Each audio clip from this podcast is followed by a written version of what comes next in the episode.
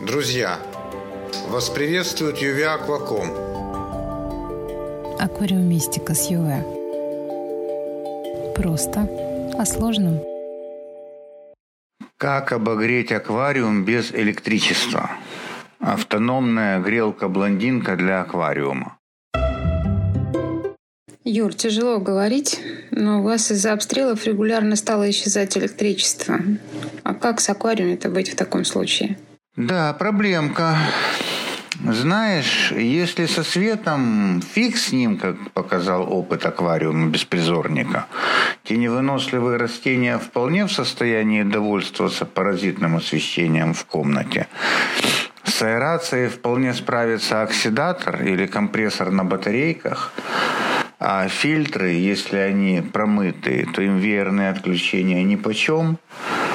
Там все равно не успевает сформироваться микрофлора, и они работают только на механику. То обогрев аквариума – это, да, задачка. Особенно с учетом того, что нам не гарантируют зимой температуры выше восемнадцати, а то и местами шестнадцати градусов. Если люди могут одеться потеплее, то что делать тропическим рыбам – это вопрос. В общем, озадачился я этим вопросом заранее. И? И кое-чего наизобретал. Надеюсь, своих рыб мне теперь сохранить удастся. Расскажи. Ну, давай.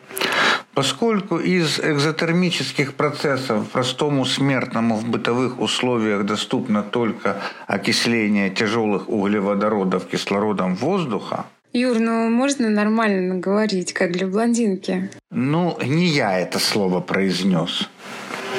Можно, но не обижайся потом. Нам нужно приличное выделение тепла. Самый простой способ получить тепло без электричества освоили еще наши далекие предки, когда грелись возле костра. Это, естественно, горение. Что у нас дома может гореть достаточно долго и достаточно безопасно? Свечка. Вот я и решил эту свечку опустить под воду. Понятно, что она должна находиться в каком-то корпусе стакане. Понятно, что этот стакан должен и выдерживать горящую в нем свечу, и хорошо передавать тепло. Плюс желательно, чтобы он легко обрабатывался. Мы же делаем для блондинок, как ты выразилась. И чтобы было легко и найти тоже. Я понял. Я делаю грелку-блондинку. Ну, пусть так. С моей точки зрения, для этого идеально подходят алюминиевые банки от пива и прочих напитков. Сразу скажу, что я одновременно делал несколько разных вариантов, пока не вышел на хороший рабочий вариант. Поэтому на моих фото могут быть разные комбинации баночек. Почему две? Ну да, в меньшей по диаметру будет наш источник тепла. А большая будет играть роль крышки, чтобы меньше тепла терялось в окружающую среду. Отрезаем от наших баночек верха и получаем стаканы. Дальше нам нужно обеспечить нашему приспособлению нормальную плавучесть. Я этого достиг, насыпав в стаканчик обычного аквариумного грунта. Над водой должно находиться около тридцати миллиметров стаканчика. Этого будет достаточно для того, чтобы накрыть его нашей крышкой с заходом двадцать миллиметров на стакан. Ну и для наличия зазоров десять миллиметров до воды для поступления воздуха под крышку. Не забывай выпустить пузырек воздуха из-под вогнутого дна баночки.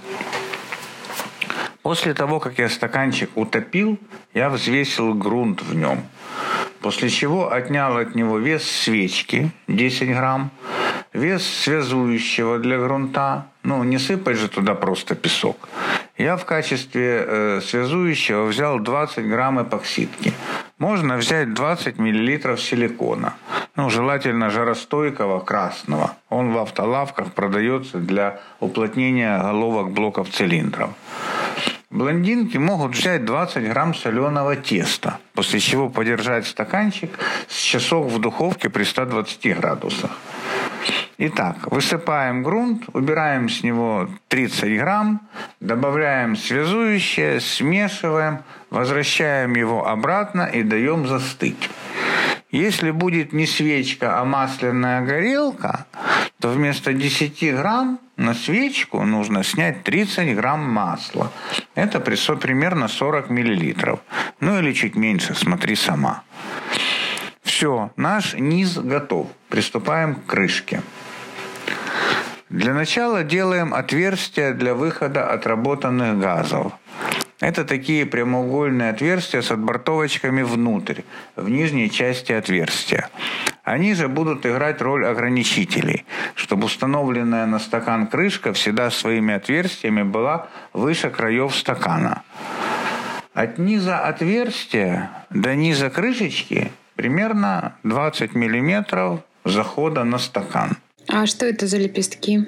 А это я вначале думал, что крышка, нагревающаяся от свечки, через эти лепестки будет передавать тепло в воду.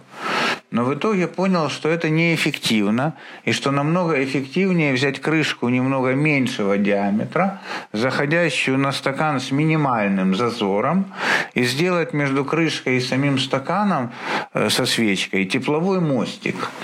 Ну, в общем, берем чуть меньшую баночку, чем в первый раз, прорезаем в ней вентиляционные отверстия с упорными площадками, распускаем на лепестки, обрезаем эти лепестки и делаем крышку.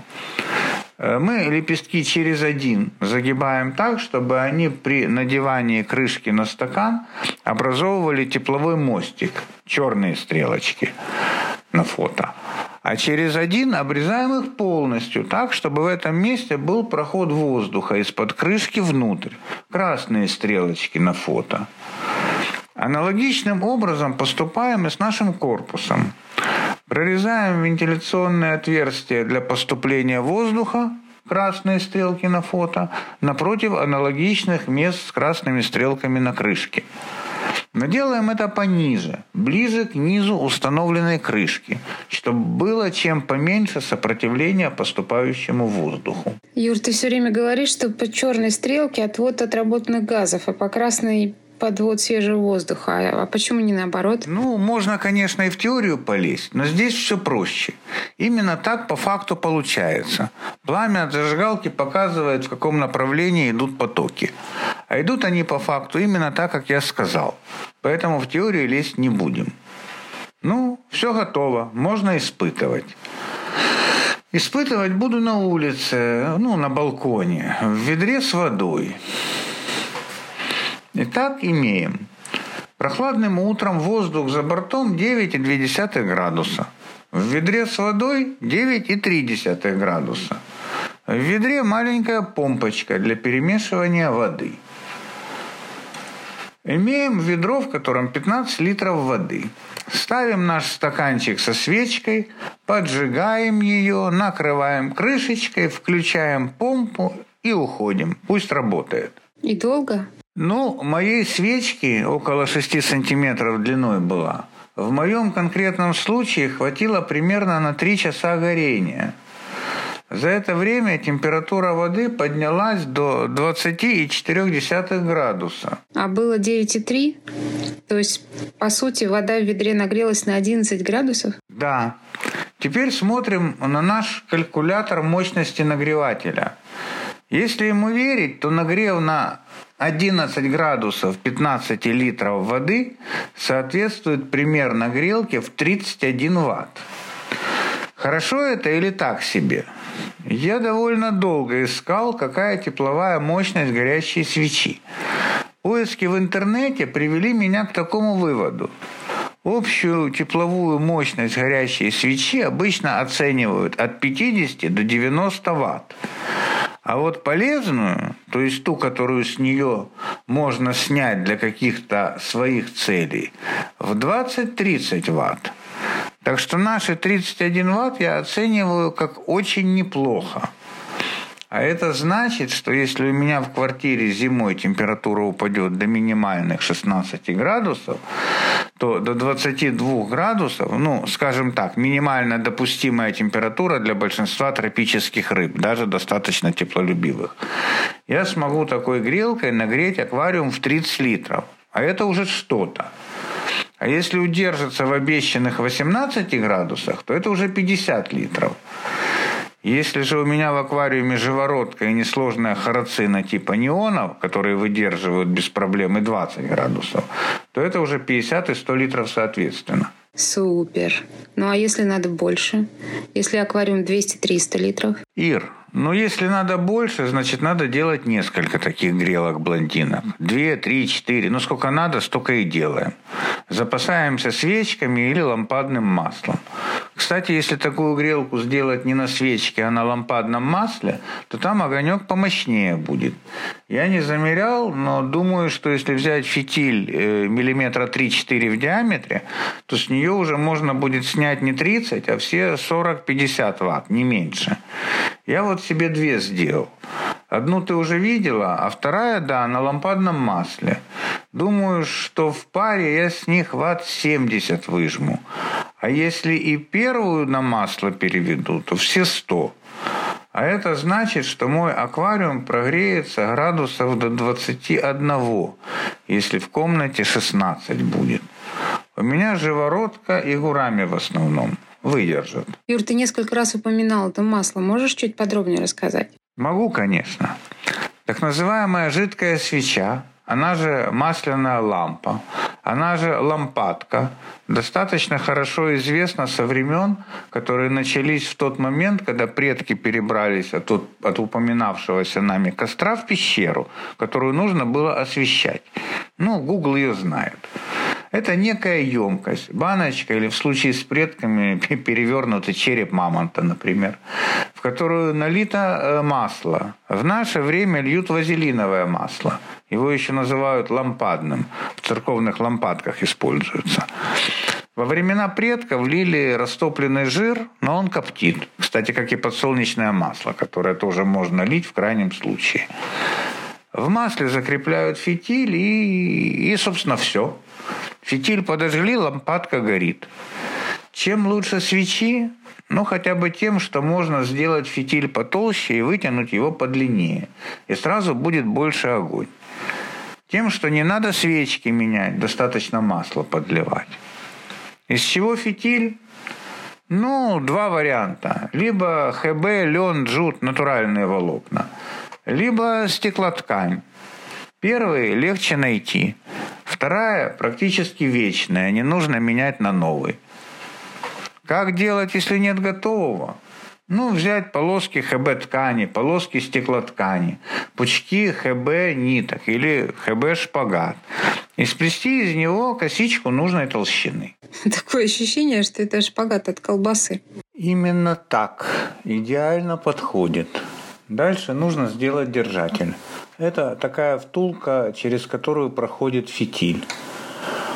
Она его одновременно и держит в нужном положении и не дает огню уйти вниз, в масло.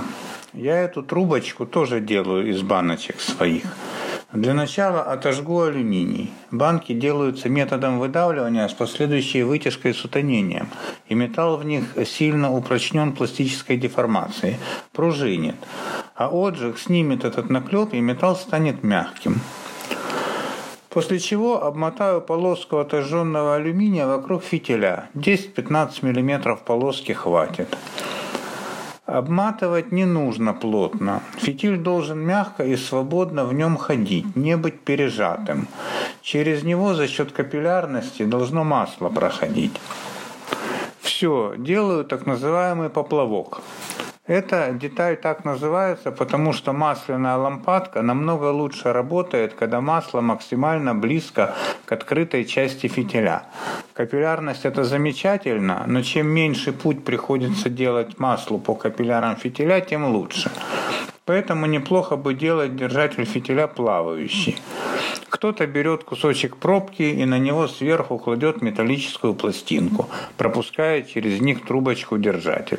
Я беру металлические крышки от бутылок-закруток, например, из-под водки, приклеиваю к ним суперклеем полоски алюминия от банок, чтобы он не плавал по баночке, а держался посередине, и упоры, чтобы он не перевернулся, когда масло заканчивается, и пускаю его плавать по баночке. Но это если масла реально много. Ну или этот поплавок делаю из тех же баночек фиксированный, не плавающий. если, как в нашем случае, масло всего один-два сантиметра слой. Те же полоски алюминия, но уже не отожженные, жесткие. Вырезаю нужные длины и ширины, беру пару, загибаю снаружи нужные банки в нужный размер и фиксирую обычным степлером. После этого маникюрными ножницами, ну могу и дрелью, конечно, но мы же для блондинок делаем, прокалываю и отбортовываю отверстие диаметра нашей трубочки держателя фитиля. Ну и устанавливаю ее. Снизу желательно место стыка поплавка и держателя фитиля промазать суперклеем. Если мне нужно увеличить расстояние от дна до поплавка, то я тем же степлером удлиняю ножки своей конструкции.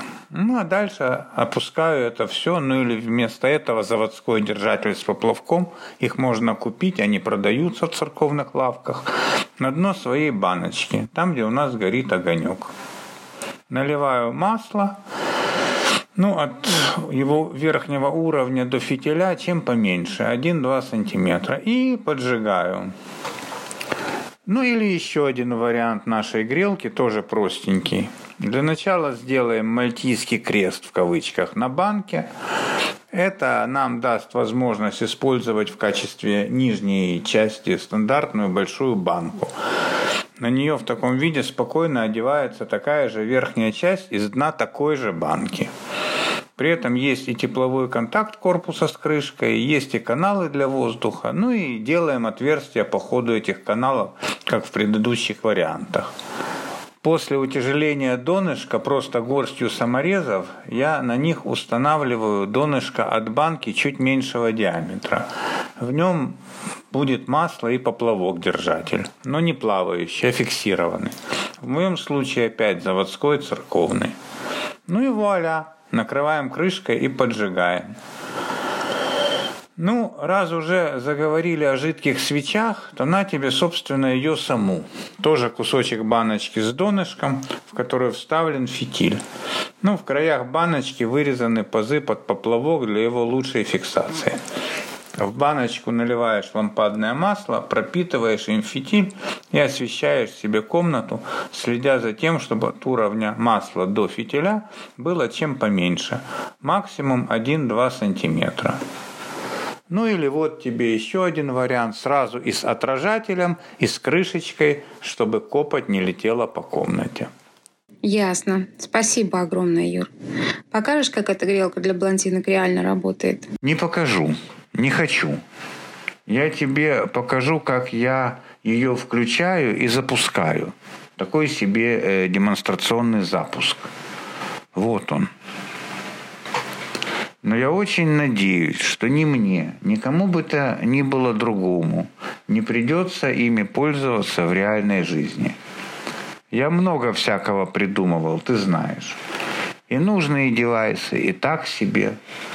Но впервые за всю свою карьеру я больше всего хочу, чтобы мое изобретение легло на полку, как говорится, и нигде никем не использовалось ввиду отсутствия необходимости.